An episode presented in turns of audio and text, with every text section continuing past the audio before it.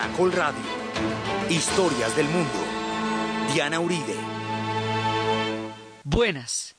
Hoy vamos a hacer un especial en dos capítulos sobre un hombre que fue una parte fundamental de la última utopía que existió en el siglo XX, sobre un discípulo y un creador de la paz, uno de los grandes pacifistas y músicos de nuestro tiempo, John Lennon.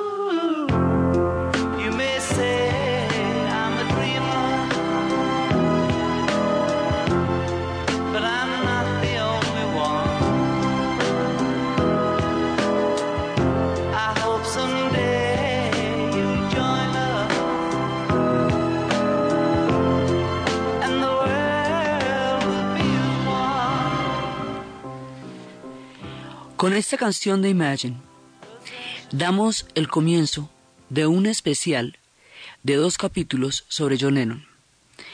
En esta canción, John Lennon plantea un manifiesto que terminó siendo la síntesis de la utopía que se formuló durante la década de los años 60.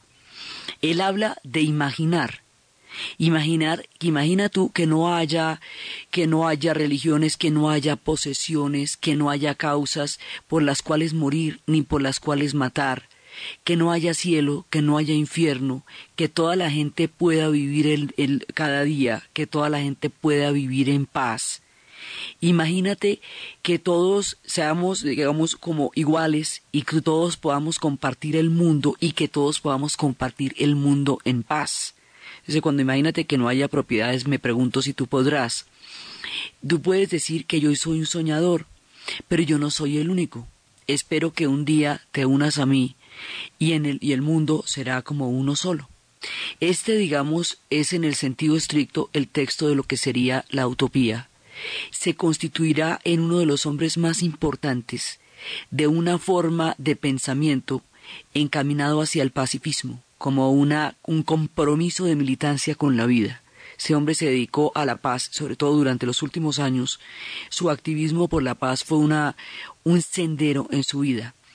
Este personaje es fundamental en la segunda mitad del siglo XX porque en el momento en que se produce una revolución cultural y cuando el pensamiento empieza a cantarse más que a contarse, él va a musicalizar y a expresar lo que va a ser la, una revolución cultural que se va a dar y que se va a conocer con el nombre de contracultura.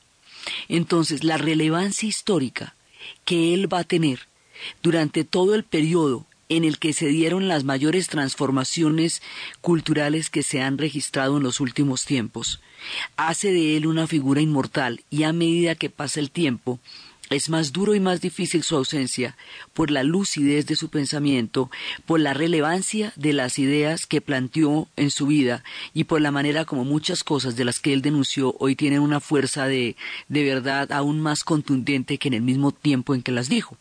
Entonces, este personaje que va a ser conceptualmente tan importante, es al que le vamos a rendir un homenaje en estos días del Año Nuevo, un homenaje hacia la paz. Él nace, como todos los muchachos de Inglaterra, que nacen durante la guerra sin padres va a ser huérfano, lo mismo que Paul McCartney va a ser huérfano, y eso los va a unir mucho. Entonces es huérfano por un lado, porque muchos de esos padres habíamos hablado cuando estábamos contando de los tiempos y de la reconstrucción en Inglaterra, cuando hablábamos de los tiempos de la reconstrucción en Inglaterra. Estábamos hablando de cómo hay una cantidad de niños que nacen sin padres porque eran hijos de los pilotos que murieron durante la batalla de Inglaterra y durante todo el episodio en que Inglaterra defendió sola Europa. Hubo otros cuyos padres sencillamente no volvieron, que fue el caso de, John Lennon. Su padre no volvió, fueron marineros, se fue para otro lado, su madre se organizó eh, con otro matrimonio, entonces él quedó en manos de una tía, de la tía Mimi. Estos personajes, estos muchachitos van a quedar a la deriva después de terminada la guerra porque realmente no hay quien se ocupe personalmente de ellos. Eso, esa situación de deriva, en la que van a quedar hace que sean mirados por el sistema como posibles rebeldes, porque al carecer de una figura de autoridad paterna, necesita que el Estado tenga una mano más firme sobre estos muchachos para que no se descarríen, entre comillas. Eso sí los va a hacer rebeldes. Digamos lo que potencialmente los podría convertir en rebeldes, al tratar de remediarlo, pues sí los va a hacer rebeldes, porque no hay espacio para estos chicos que están un poco a la deriva, dentro de, no hay un, un, lugar exacto donde estos niños se puedan relacionar con esa sociedad. Entonces, él nace en una clase, en la clase obrera, en Liverpool. Y Liverpool va a ser muy importante porque los dos puertos, Liverpool y Hamburgo, son los que reciben por el Atlántico toda la influencia de la música que está llegando de los Estados Unidos. En los Estados Unidos se está produciendo un movimiento musical en primera instancia. O sea, hay un, en los Estados Unidos y en Europa se va a producir una, digamos, una revolución cultural durante la década de los 60 que se va incubando en los comienzos de los 50, de la mediados de los 50 y que tiene en la música un elemento fundamental. Entonces, el rock and roll va a ser una fusión entre la música afro, la música negra y la música folclórica americana, el folk americano. Ese rock and roll que empieza con Chuck Berry, con Jerry Lee Lewis, ese rock and roll como movimiento que va a, a crear un espectro musical totalmente distinto, es el que va a llevar a través de los barcos a Liverpool y Hamburgo. Esa influencia va a llegar. El rock and roll va a crear una catarsis y va a crear una manera totalmente diferente de entender el mundo y van los conciertos y los discos van a crear un fenómeno que se empieza a formar recién en ese momento en la cultura, que se llama un mundo para la juventud. Antes de la formación del rock and roll, o usted era niño y estaba en la onda de Walt Disney, o usted era adulto y se sostenía. Pero entre los 14 y los 25 años, que es cuando las personas están formando su carácter como individuos, no había ningún espacio para la juventud, distinto de la repetición sistemática del modelo que sus padres habían hecho, fuera que quisieran o no repetirlo. El rock and roll va a crear un mundo para la juventud. Y se va a dar en un momento en que empiezan a darse profundas transformaciones. Entonces, cuando sale el rock and roll en las emisoras norteamericanas, va a crear toda una revolución no solamente rítmica, sino que va a chocar muchísimo con el puritanismo de una sociedad protestante que no puede asimilar una forma de ritmo, primero que no pueden entender, que no los incluye y que además eh, resquebraja, digamos, choca con toda la, la forma como se entendían las buenas costumbres. Esto va a hacer que en rock and roll vaya a ser terriblemente perseguido en los Estados Unidos en sus comienzos, no solamente para los que tocaban, sino para los disc jockeys que programaban rock and roll en las emisoras. Era terrible, incluso las apedreaban, apedreaban a las emisoras y a los disc jockeys el rock and roll va a crear todo un fenómeno. Ese fenómeno lo van a escuchar los soldados. Hay cualquier cantidad de soldados en Europa en el, momento de la posguerra porque todas las bases quedan allá. En Alemania van a entrar por Hamburgo y a Liverpool pues llegan directamente del Atlántico. Esos soldados van a traer el rock and roll, cantidad, la influencia va a llegar directamente a estos dos puertos, Hamburgo y Liverpool. Estos muchachos de la clase obrera que están naciendo en esa Inglaterra todavía muy herida por la guerra, van a empezar a escuchar el rock and roll, lo van a escuchar en, en, pues en sus tocadiscos y van a empezar a comprar guitarras. Y a ver cómo se toca eso, o sea, eso todavía no sabe con qué, no, con qué come eso, se va, se va a llamar la escuela del oído, porque lo que van a desarrollar es una capacidad para aprender solamente por oído la música, tratando de reproducir la influencia que llega del rock and roll y del blues por la vía de Liverpool y de, y de Hamburgo. Son movimientos en, en un principio muy eh, alternativos, subterráneos, son movimientos underground. A esta cultura más adelante se le va a llamar la cultura underground porque es una cultura del subconsciente de las ciudades. Entonces John Lennon entra en contacto con esa influencia y esa influencia va a marcar su gusto por la música. Más adelante él se va a encontrar con aquel con quien crearía la alquimia de la genialidad, Paul McCartney. Ese encuentro va a ser una cosa tan monumental y tan impresionante que va a potencializar la capacidad genial de cada uno de ellos dos. Paul McCartney también era huérfano y Paul McCartney tiene un talento musical, tiene formación musical porque su padre era músico, pero además tiene un talento melódico absolutamente impresionante. Y van a formar con George Harrison y con Ringo Starr los Beatles. Los Beatles como grupo más allá del fenómeno publicitario o del boom o de la virtuosmanía, van a ser tan importantes durante toda la época de la contracultura porque van a ser aquellos que logren expresar musicalmente no solamente lo que está pasando, sino los cambios, las mutaciones. Los Beatles son mutantes, son capaces de cambiar de una época a otra son capaces de entrar en el rock and roll cuando el rock and roll está generando todo ese furor, son capaces de entrar en la psicodelia cuando empieza a darse una nueva mirada del mundo, son capaces de entrar en lo político cuando se va a cuestionar el tema de la politización de la música, todas las matices que va recorriendo esta revolución cultural, los virus la van a expresar. Tanto es así que históricamente se ubica la contracultura como un fenómeno que cuestionó todos los paradigmas de la cultura, digamos, europea y norteamericana, en muchos niveles eran una suma de movimientos. La contracultura como tal en Estados Unidos va a ser una suma del movimiento por los derechos civiles con lo que con lo que empieza, después los movimientos por la por los por el derecho al discurso libre en las en las universidades, en la revuelta de Berkeley y en los movimientos universitarios, van a estar también los movimientos después más adelante el hipismo, van a estar también las mujeres, van a estar los movimientos indios por la recuperación de la dignidad indígena, los movimientos de las minorías, de los chicanos, de los puertorriqueños. Va a haber una gran cantidad de, de grupos con reivindicaciones particulares que se van a encontrar en un mismo espacio y en un mismo tiempo. A eso es a lo que se le llama la contracultura y propiamente la contracultura es el planteamiento que el hipismo va a hacer sobre el mundo. Entonces, esto en los Estados Unidos. Paralelamente en Inglaterra, se va a dar alrededor de los movimientos para detener la nuclearización de la OTAN.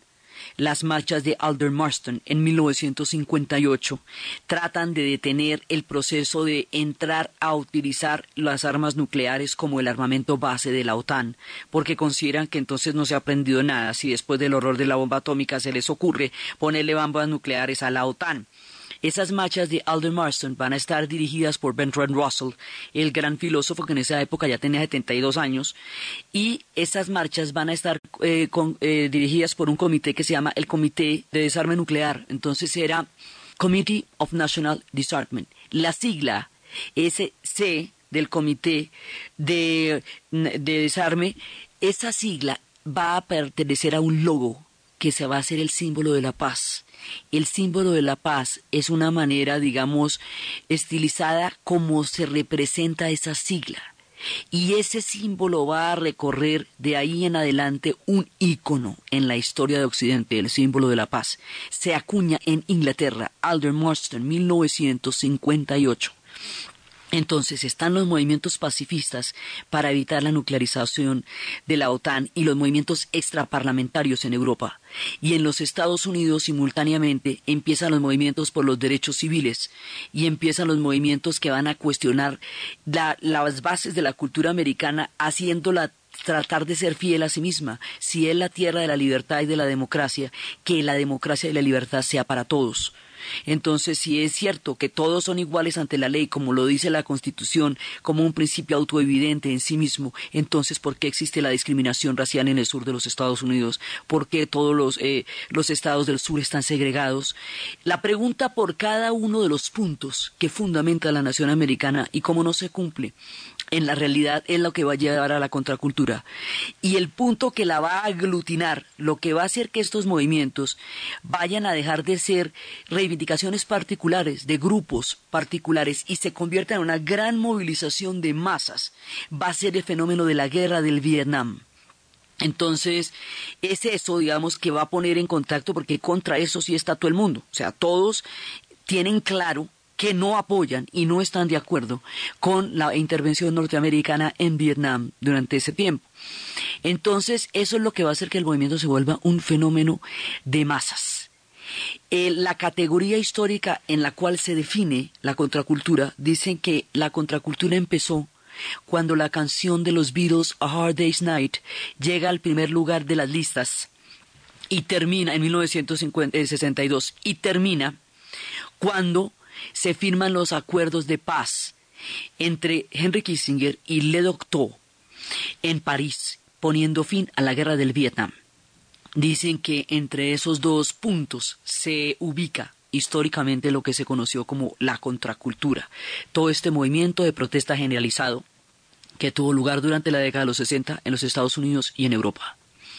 Entonces, en ese punto, la historia se vuelve más cantada que contada, porque hay una necesidad de ir a vivir la vida directamente. Los virus van a llegar a los Estados Unidos en el momento en que la persecución del rock and roll es tan fuerte, tan terriblemente fuerte que va a haber una merma en la producción musical, porque va a ser muy peligroso. Cuando llegan los Beatles y los Rolling Stones, primero los Beatles y después los Rolling Stones a los Estados Unidos, eso se conoce como la invasión británica y va a producir un furor nunca antes visto en la historia. Entonces los Beatles empiezan su trayectoria y en la primera parte es todo el boom del rock and roll. Pero más adelante, en su encuentro con Bob Dylan, se vuelven mucho más conceptuales, se vuelven mucho más profundos y en esa etapa en que se vuelven mucho más conceptuales y mucho más profundos, el genio satírico, irreverente y político de John Lennon empieza a hacer irrupción dentro de las letras del grupo. Nosotros vamos a seguir en la huella a él, dentro del grupo que conoció la inmortalidad y después en su vida cuando terminó, cuando se acabaron los Beatles y él siguió solo. En ese momento, empieza a cuestionarse. Una de las cosas que se va a cuestionar en la contracultura es qué es ser normal. Es cuál es el patrón de lo que es normal en la sociedad, porque esta es una, digamos, la contracultura busca otro tipo de, de otro tipo de realidades, otro tipo de visiones del mundo, una eh, ampliar el concepto de libertad hacia la libertad interior y hacia la libertad personal busca que las diferentes formas en que las personas puedan interpretar el mundo sean válidas y no se discrimina a una persona por ser o pensar diferente. En ese sentido, hay una canción cuando empieza la época de la psicodelia, una canción que va a relativizar este concepto de quién es normal y quién no es normal y va a mostrar cómo diferentes formas de pensamiento y diferentes formas de mirar el mundo pueden ser válidas a la vez. Se llama Strawberry Fields Forever, campo de fresas para siempre.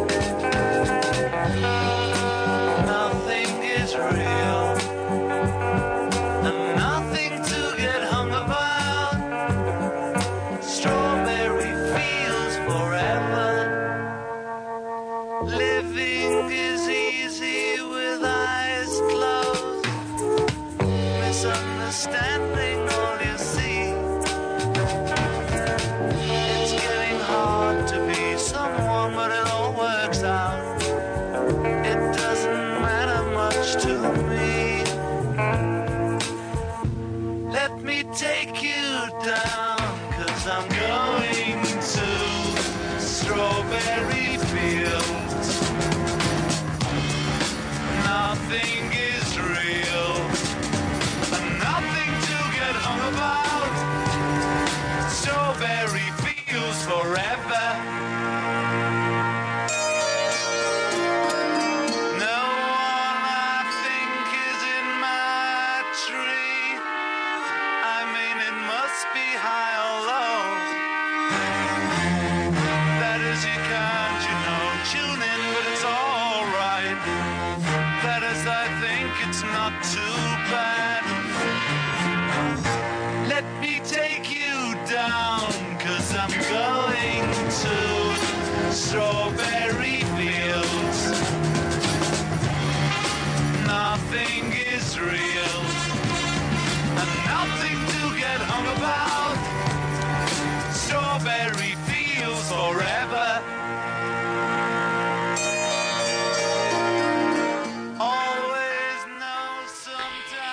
Los Beatles nos están hablando aquí de un campo de fresas para siempre. Las referencias que ellos tienen en sus discos son las referencias de Liverpool, son del donde estaban. Entonces Strawberry Fields es un campo que es como una especie de jardín que quedaba al lado de ellos. Penny Lane es, eh, Lane es como le dicen a las calles en Inglaterra, entonces es una calle que se llama Penny Lane, donde había una barbería. Eh, al lado de ellos había una, eh, un- una tumba solitaria frente a una iglesia y esa era la tumba de Eleanor Rigby. Básicamente lo que hicieron fue con las referencias de, de su ciudad nombraron las canciones. Esta canción de Strawberry Fields Forever habla de lo relativo que es, eh, digamos, la visión del mundo. Entonces, déjame llevarte a un campo de fresas para siempre, donde nada es real y no hay nada de qué preocuparse eh, en- en verdad. La vida es fácil con los ojos cerrados, malentendiendo todo lo que ves. Es difícil llegar a ser alguien, pero podría llegar a serse, lo cual además tampoco me importa mucho. Entonces dice, déjame llevarte al campo de fresas para siempre, donde nada es real. Entonces dice, no, no creo que nadie esté realmente en mi árbol. Yo debo estar o más arriba o debo estar más abajo pero, pero no sé si alguien pueda cantar conmigo, lo cual no está mal ni está bien. Tampoco creo que, que haya problema en eso. Déjame llevarte al campo de fresas para siempre. Entonces, aquí hay unos tipos de mutación que son muy importantes en los Beatles. Los Beatles empiezan a cantarle, por un lado, a la soledad urbana, como es el caso de Eleanor Rigby, esta mujer que tiraba el arroz en la, recogía el arroz que habían tirado en la iglesia donde había habido una boda, y la gente solitaria. Por el otro lado empiezan a pensar respecto a la conciencia, de cómo me relaciono yo con los demás, y cómo no es importante si me comprenden o no, pero es válido que todo el mundo piense de una manera distinta. Entonces ellos empiezan a mostrar, los Beatles son muy existenciales, en muchas, eh, fundamentalmente en sus letras, en otras son surrealistas. Tienen una gran cantidad de gamas de interpretación de un fenómeno increíblemente complejo, que fue el fenómeno en el cual ellos estuvieron y que pudieron expresar, que era la contracultura.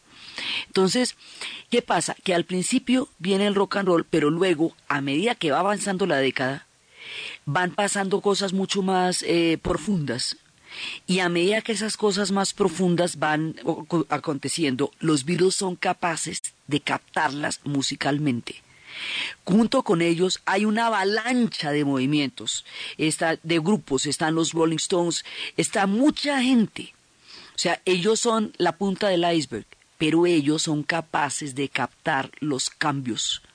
Y esa, esa característica mutante es la que los va a llevar tan lejos en la conciencia histórica de su tiempo y los va a hacer trascender. Entonces hay un momento en que las cosas están eh, de una manera tal en que los cantantes se vuelven una especie de ideólogos, se vuelven como, como aquellos que dictan la línea de para dónde van las cosas. Entonces Bob Dylan en ese momento y John Lennon van a ser personajes absolutamente preponderantes en la contracultura como movimiento y como formulación de pensamiento histórico. Cuando los Beatles se encuentran con Bob Dylan, Bob Dylan les dice que las letras de sus canciones hasta ese momento no decían nada. Eran, eran las primeras canciones, las de Love Me Do y las de Hard Day's Night. Entonces ellos empiezan a pensar que hay que conceptualizar y empiezan a conceptualizar y hay álbumes de transición como el de como el de Robert Soul y el álbum de Revolver cuando empiezan a cambiar del rock and roll a una forma musical mucho más elaborada y conceptualmente más profunda. Entonces, en ese momento hay otra transformación en la cultura. Empieza a aparecer una cosa que se llama la conciencia expandida. La conciencia expandida es un cuestionamiento a una única forma de conocimiento. Occidente desarrolló una idea sobre la ciencia y sobre la realidad basada en el plano cartesiano.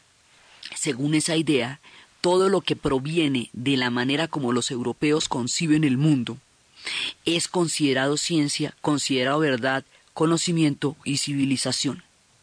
Y todo aquello que no esté dentro de esas categorías es considerado superstición o brujería o, o es excluido del conocimiento. Esa, esa razón occidental y esa razón europea como única forma de conocimiento es lo que se conoce como eurocentrismo.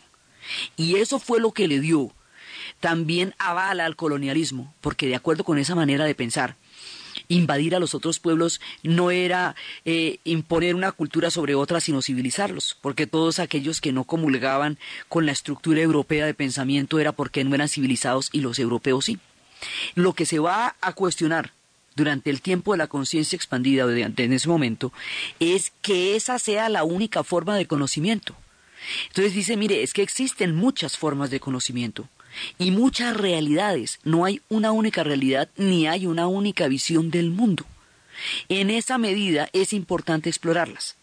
La exploración de esas otras formas de realidad se va a dar, por un lado, yendo hacia la India, cuando empieza la gran influencia de la India, y por el otro lado, eh, la exploración de sustancias psicoactivas como formas de conectarse con otras formas de realidad. Esa, digamos, fueron como las, las dos búsquedas eh, más extendidas. Entonces, la gente que se fue hacia la India encontró en el pensamiento hindú una complejidad que fue la que hizo que el contacto entre las basuras nucleares de una sociedad industrializada a la brava como se industrializaron norteamericanos tan aceleradamente y el concepto hinduista del cosmos formara el pensamiento ecológico.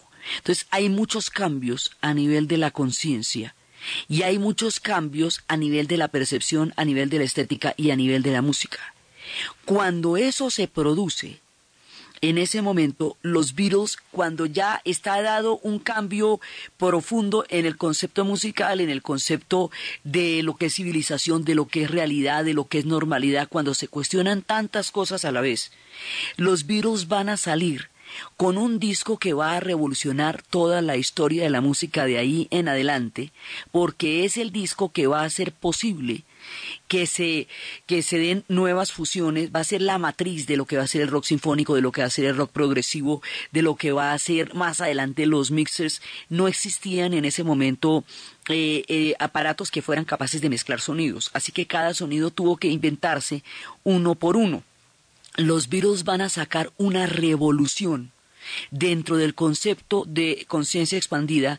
La conciencia expandida tiene una manifestación estética que es, eh, digamos, una, una especie de, de encuentro que se tenía para alterar la percepción de la mente eran sesiones en las cuales se daban, se producían eh, efectos sonoros, efectos visuales, efectos eh, táctiles que alteraran la mirada del mundo para buscar otras formas de conocimiento. A eso se le llamó psicodelia.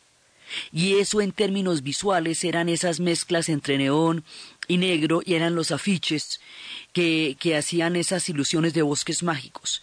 Eso es visual, pero también es musical. Musicalmente hablando, los, digamos, los más grandes exploradores de eso van a ser, eh, va a ser Pink Floyd. Pero los pioneros en términos de conceptuales y musicales van a ser los Beatles con un disco que se llama Sgt. Pepper's Lonely Hearts Club Band. Ese disco parte la historia de la música en dos. Y ahí hay una canción que habla de la psicodelia en el sentido mismo de la palabra y que se hace una representación de cómo se estaba transformando la época. Ese disco se llama Lucy en el cielo con diamantes, Lucy in the sky with diamonds.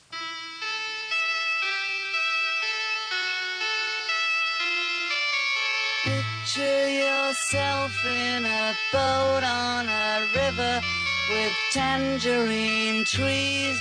And marmalade skies. Somebody calls you, you answer quite slowly. A girl with kaleidoscope eyes.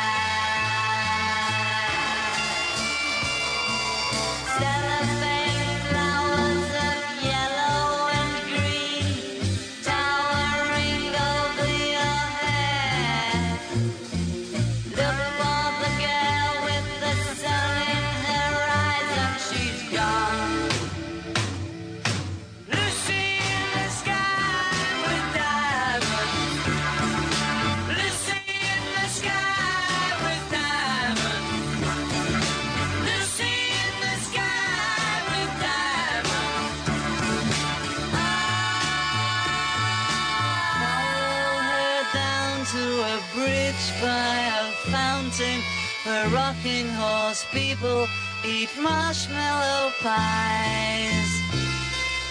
Everyone smiles as you drift past the flowers that grow so incredibly high.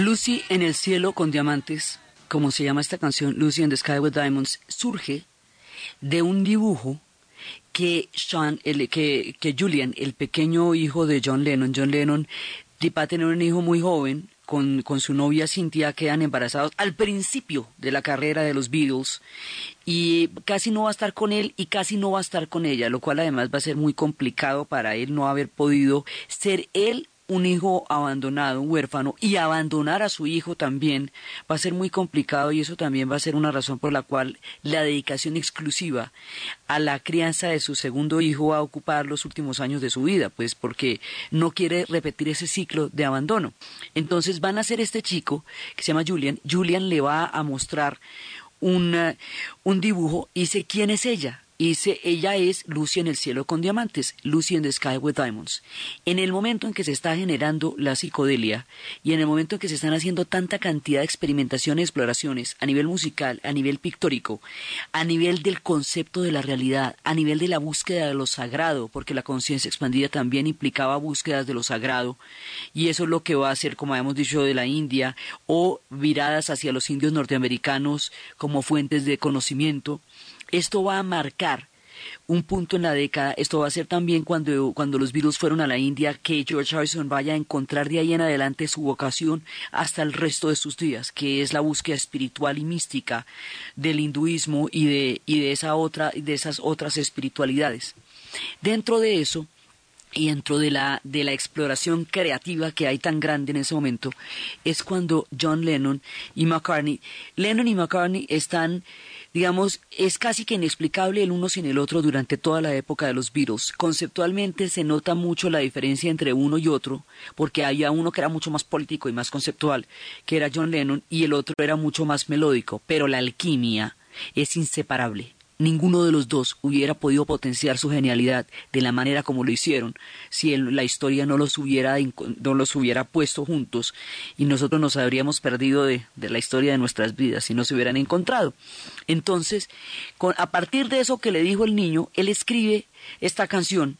Lo que pasa es que las siglas son LSD y eso les va a generar una gran cantidad de problemas porque en aquella época en San Francisco se está dando un movimiento, un movimiento que era un movimiento que se llama era el verano del amor y el verano del amor es el surgimiento del hipismo. Y el surgimiento del hipismo va a llevar a un planteamiento tan radical con respecto a la sociedad que va a hacer que ellos se excluyan y vayan a vivir, los hippies vayan a vivir un mundo paralelo Entonces todas estas cosas se están dando alrededor del momento en que los Beatles están cantando. Y cuando se están dando todas estas cosas, ellos van a escribir esta canción de Lucy and the Sky with Diamonds. San Francisco se va a volver un epicentro de una, de, una revolución que está empezando y que está dando toda una nueva mirada del mundo. Es ahí cuando sale Sgt. Peppers en, esos, en esos días. Entonces, San Francisco se va a volver el epicentro de un nuevo movimiento que le va a dar todo un carácter a la revolución cultural. Ir a San Francisco y llevar flores en el pelo era una manera de decirse partícipe de los nuevos vientos históricos que estaban surgiendo de allá.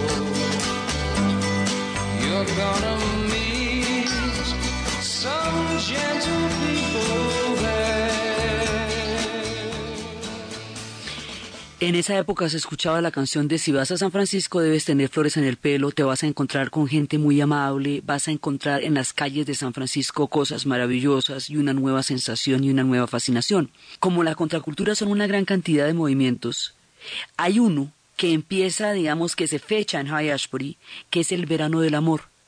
Estos son los muchachos que se van a rebelar contra una estructura y una forma de vida que les es impuesta y que ellos no quieren vivir. Entonces, que ellos no quieren, son los herederos del sueño americano y hay un equivalente en Inglaterra que es en el underground inglés. Entonces, el hipismo, como se les va a conocer, empieza en San Francisco. Los muchachos que van a llegar allá llegan huyendo de una sociedad que consideran falsa y que consideran doble y que consideran consumista. Los hippies se van a rebelar contra lo que ellos llaman la deuda. Y es, mire, yo a usted lo visto, lo alimento, le doy compota, le doy zapato, le doy todo lo que usted quiera. Pero cuando usted crezca, usted me va a pagar cada compota, cada vacuna y cada desvelo. Usted va a ser lo que yo quiero que usted sea. Usted va a llegar a donde yo no llegué, o usted va a repetir el modelo que yo fui. Usted va a ser la proyección de mis sueños, o sea, yo lo crío a usted para que usted realice mis expectativas de la vida. Entonces, hay una generación que va a ser la heredera del sueño americano y que va a ser la heredera de la primera abundancia en Europa después de los años de reconstrucción que va a decir, mire, yo me muero de la pena, pero yo no puedo hacer lo que usted quiere con mi vida, porque es que hay una vida por pellejo, ¿ve? Usted tiene la suya y yo tengo la mía. Y como no hay sino un solo chance, usted ya tuvo el suyo. Sea que le guste o no, eso es problema suyo, pero este es el chance mío, y yo voy a hacer con la mía lo que a mí me parezca. ¿Y usted qué quiere hacer? Pues yo no sé, pero quiero la oportunidad de preguntármelo. Por ese cuestionamiento es que se va a dar una ruptura generacional profunda en los Estados Unidos y en Europa la ruptura generacional se va a dar porque la gente que nació después de la guerra vive en un mundo infinitamente distinto al que vivieron los que nacieron antes de la guerra. Entonces, por eso es que no se van a poder, digamos, entender. Cuando los arrojan de High Ashbury, en High Ashbury es cuando se va a conocer por primera vez el ácido, que es una, los, una droga psicotrópica que, es, digamos, es, eh, surgió por el laboratorio Sandoz, la popularizó el, el profesor Timothy Leary, y después de eso, en High Ashbury, empezó la búsqueda a través de, del ácido de otras formas de realidades. Entonces, digamos, hubo, eh, había toda una, una mirada a través de estos vehículos en esa época que tenía una connotación completamente diferente a la, a la que tomaría después. Durante el primer año, de el ácido no se, no se sabía qué era. Al cabo de un año lo declararon ilegal, la gente fue expulsada de High Ashbury, pero ya no podían volver a su casa porque ya la ruptura había sido real. Ya no te podían regresar, ya les habían puesto máquinas de coser ahí donde quedaba el cuarto de ellos y todo. Entonces van a crear comunas. Y las comunas se van a volver un movimiento paralelo un movimiento, digamos, alternativo a la sociedad norteamericana y va a haber comunas en los Estados Unidos, va a haber comunas en Canadá, va a haber comunas en Europa, va a haber comunas en todas partes. Y alrededor de ellas se va a dar un mundo, eh, digamos, un mundo paralelo a la cultura existente, que es el que se llama contracultura, y eso es el hipismo. Es una, digamos, una crítica tan radical al sistema que van a formar una vida paralela. Entonces los hippies van a vivir en comunidad porque detestan un individualismo tan feroz. Van a tener un trabajo creativo y lúdico porque detestan el trabajo alienante. No van a ser competitivos porque detestan la competencia. No van a tener una doble moral porque les parece que eso conduce a todas las falsedades. Entonces van a tratar de crear nuevos códigos, familias voluntarias, formas de vida distintas. Eso va a ser todo eso. Entonces cuando pasa todo esto, lo de, el, tema del ácido se va a volver muy complicado. Y a esta canción de Lucy in the Sky with Diamonds le van a meter una cantidad de problemas por las siglas. La canción en realidad lo que representa es un universo diferente. Eso es una manera de imaginarse usted, digamos, como se está tratando de ver que hay distintas formas de habitar el planeta, digamos que no que no hay no hay solamente un mundo, sino muchos mundos. Es una es un proceso de liberación interior y es un proceso de mirar el mundo a través de otros ojos. Entonces, esto es como una especie de, digamos, de visión que imagínese usted en un barco, en un río, con árboles de mandarina y cielos de, de mermelada, y alguien lo llama y usted contesta con mu- muy despaciosamente y es una chica con los ojos caleidoscópicos. Y hay flores de celofán de amarillo y de verde y están eh, moviéndose y eh, girando sobre su cabeza y uno va a buscar por la chica con el sol en los ojos y se ha ido. Es luz en el cielo con diamantes. Y la sigues a un, a un puente donde hay una fuente donde hay donde hay casas y, donde hay casas roqueras y la gente está comiendo eh, país de marshmallow. Y cada uno sonríe. Y, y tú vas pasando por entre las flores que creen que crecen a una altura increíble. Y los taxis y los periódicos aparecen en las playas trata- tratando de sacarte de allá. Y tú te buscas te, te trepas en la parte de atrás de tu cabeza y, eh, y miras hacia las nubes y, y te das cuenta que tú te has ido.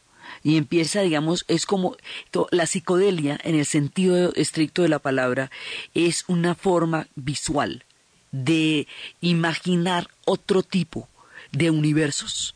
Sí, y eso es luz en el cielo con diamante, porque imagínate tú en un tren, en una estación, con, eh, con gente de plastilina, mm, con corbatas que parecen, que parecen eh, hielos, que parecen vidrios, ¿sí?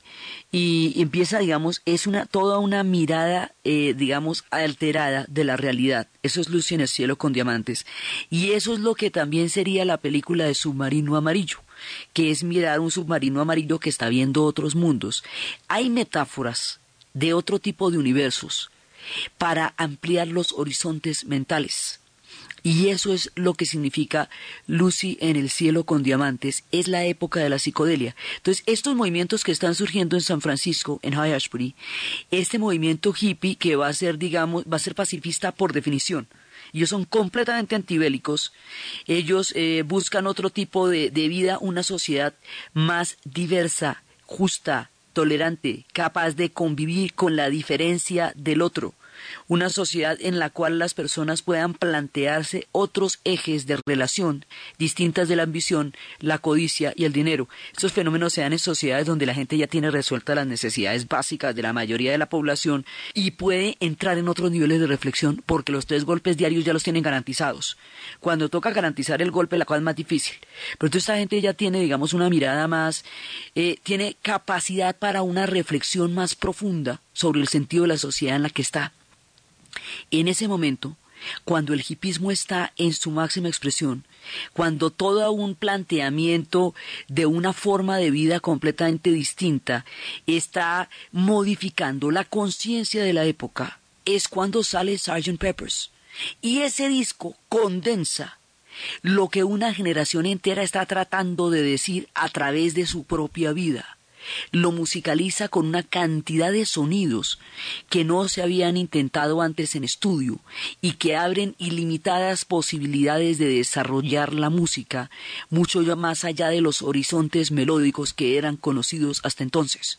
Por eso ese disco es absolutamente emblemático y es uno de los momentos de máxima genialidad de los Beatles y, de la- y del- creativamente de ellos. Entonces, otra de las cosas que Sgt. Peppers reclama es, hay una crítica muy profunda a la forma de vida inglesa que los rockeros van a llevar hasta límites increíblemente analíticos, como va a ser Pink Floyd más adelante o como va a ser Genesis.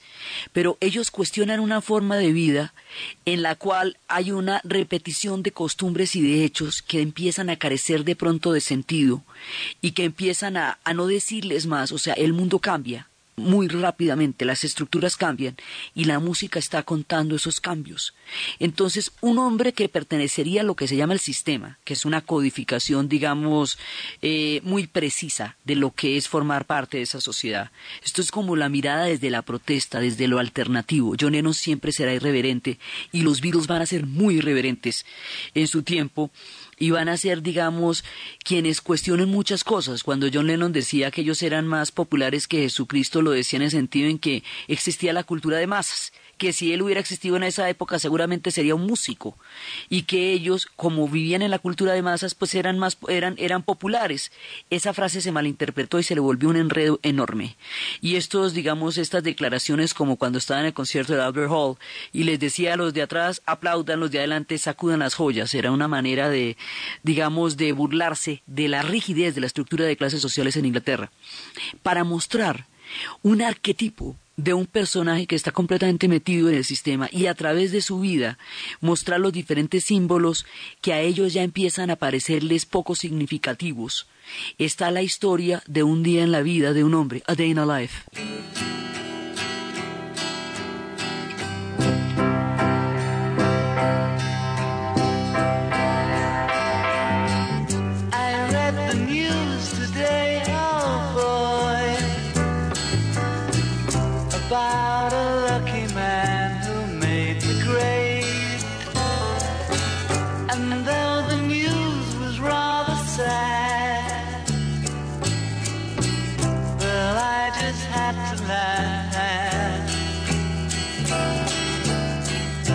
Saw the photograph.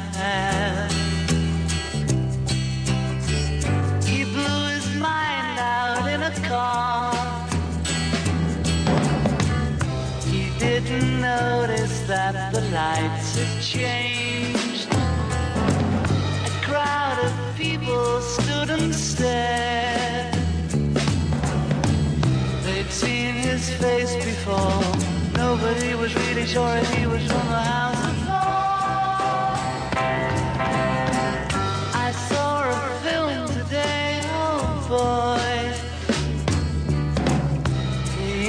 English army had just won the war. A crowd of people turned away. But I just had to look, having read the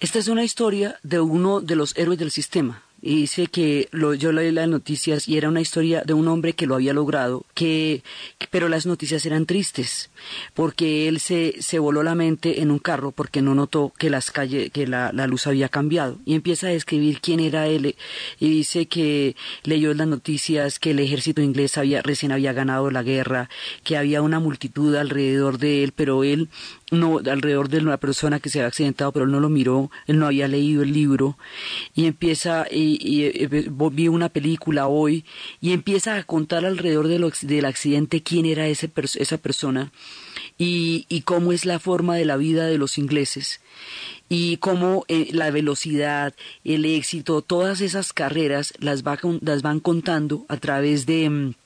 a través de, esta, de este personaje que va a tener un accidente. Es como un pretexto para ir contando quién era él y, y cómo, cómo son los noticieros, cómo son las ambiciones, cómo son las vidas. Alguien habló, yo entré en un sueño y musicalmente hablando, esto es una revelación porque es una experimentación nunca antes hecha.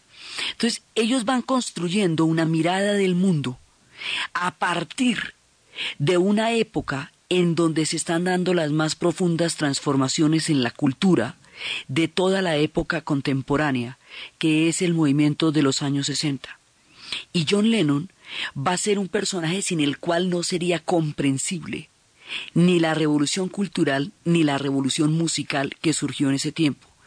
Y los Beatles como grupo van a ser los representantes más importantes, digamos, o, de los más fundamentales, porque es que hubo muchísimos genios en esa época, pero ellos van a pasar a la historia como los que fueron capaces de mostrar todos los cambios que están pasando. Entonces, John Lennon tiene una etapa, que es toda la etapa con los Beatles, en donde su grado de creatividad llegará a cumbres increíbles. Y luego tiene una etapa que es donde va a estar como solista, que es toda la época de su activismo ya muchísimo más comprometido con lo que va a hacer parar la guerra del Vietnam. Entonces nosotros vamos a continuar. Después vamos a ver con Revolution cuando se, hace, cuando se politiza la escena de la contracultura y se hacen más sectarios. John Lennon y los Beatles lanzan una, una, un manifiesto hablando de cómo eh, nadie puede, en nombre de una tendencia o de otra, aplastar a las demás. Siempre fueron pluralistas, siempre fueron antidogmáticos, siempre fueron irreverentes. Y esas condiciones los hizo espíritus libres, y a él lo hizo un espíritu irreverente durante toda su época. Esa irreverencia, la lucidez conceptual y más adelante su compromiso por la paz es la razón por la cual nosotros le estamos rindiendo este homenaje, porque es un personaje de primera línea en la formación de la conciencia histórica del siglo. Entonces, la manera como él continúa y termina su trayectoria con los virus y la forma como empieza su propio rumbo en la vida a través del activismo pacifista es lo que vamos a ver en el siguiente programa. Entonces, desde los espacios de la utopía, de la contracultura, de la creatividad conceptual, de la herencia de esos chicos que vagaban por las calles de Liverpool a la deriva sin padres, terminada la guerra, y que solucionan musicalmente su existencia, y al hacerlo nos hacen cambiar la conciencia de nuestro tiempo, y con ellos la figura de John Lennon como una especie de genio satírico, irreverente y creativo de una de las épocas más ricas de la historia, en la narración, Diana Uribe, en la producción Jessy Rodríguez. Y para ustedes, feliz fin de semana.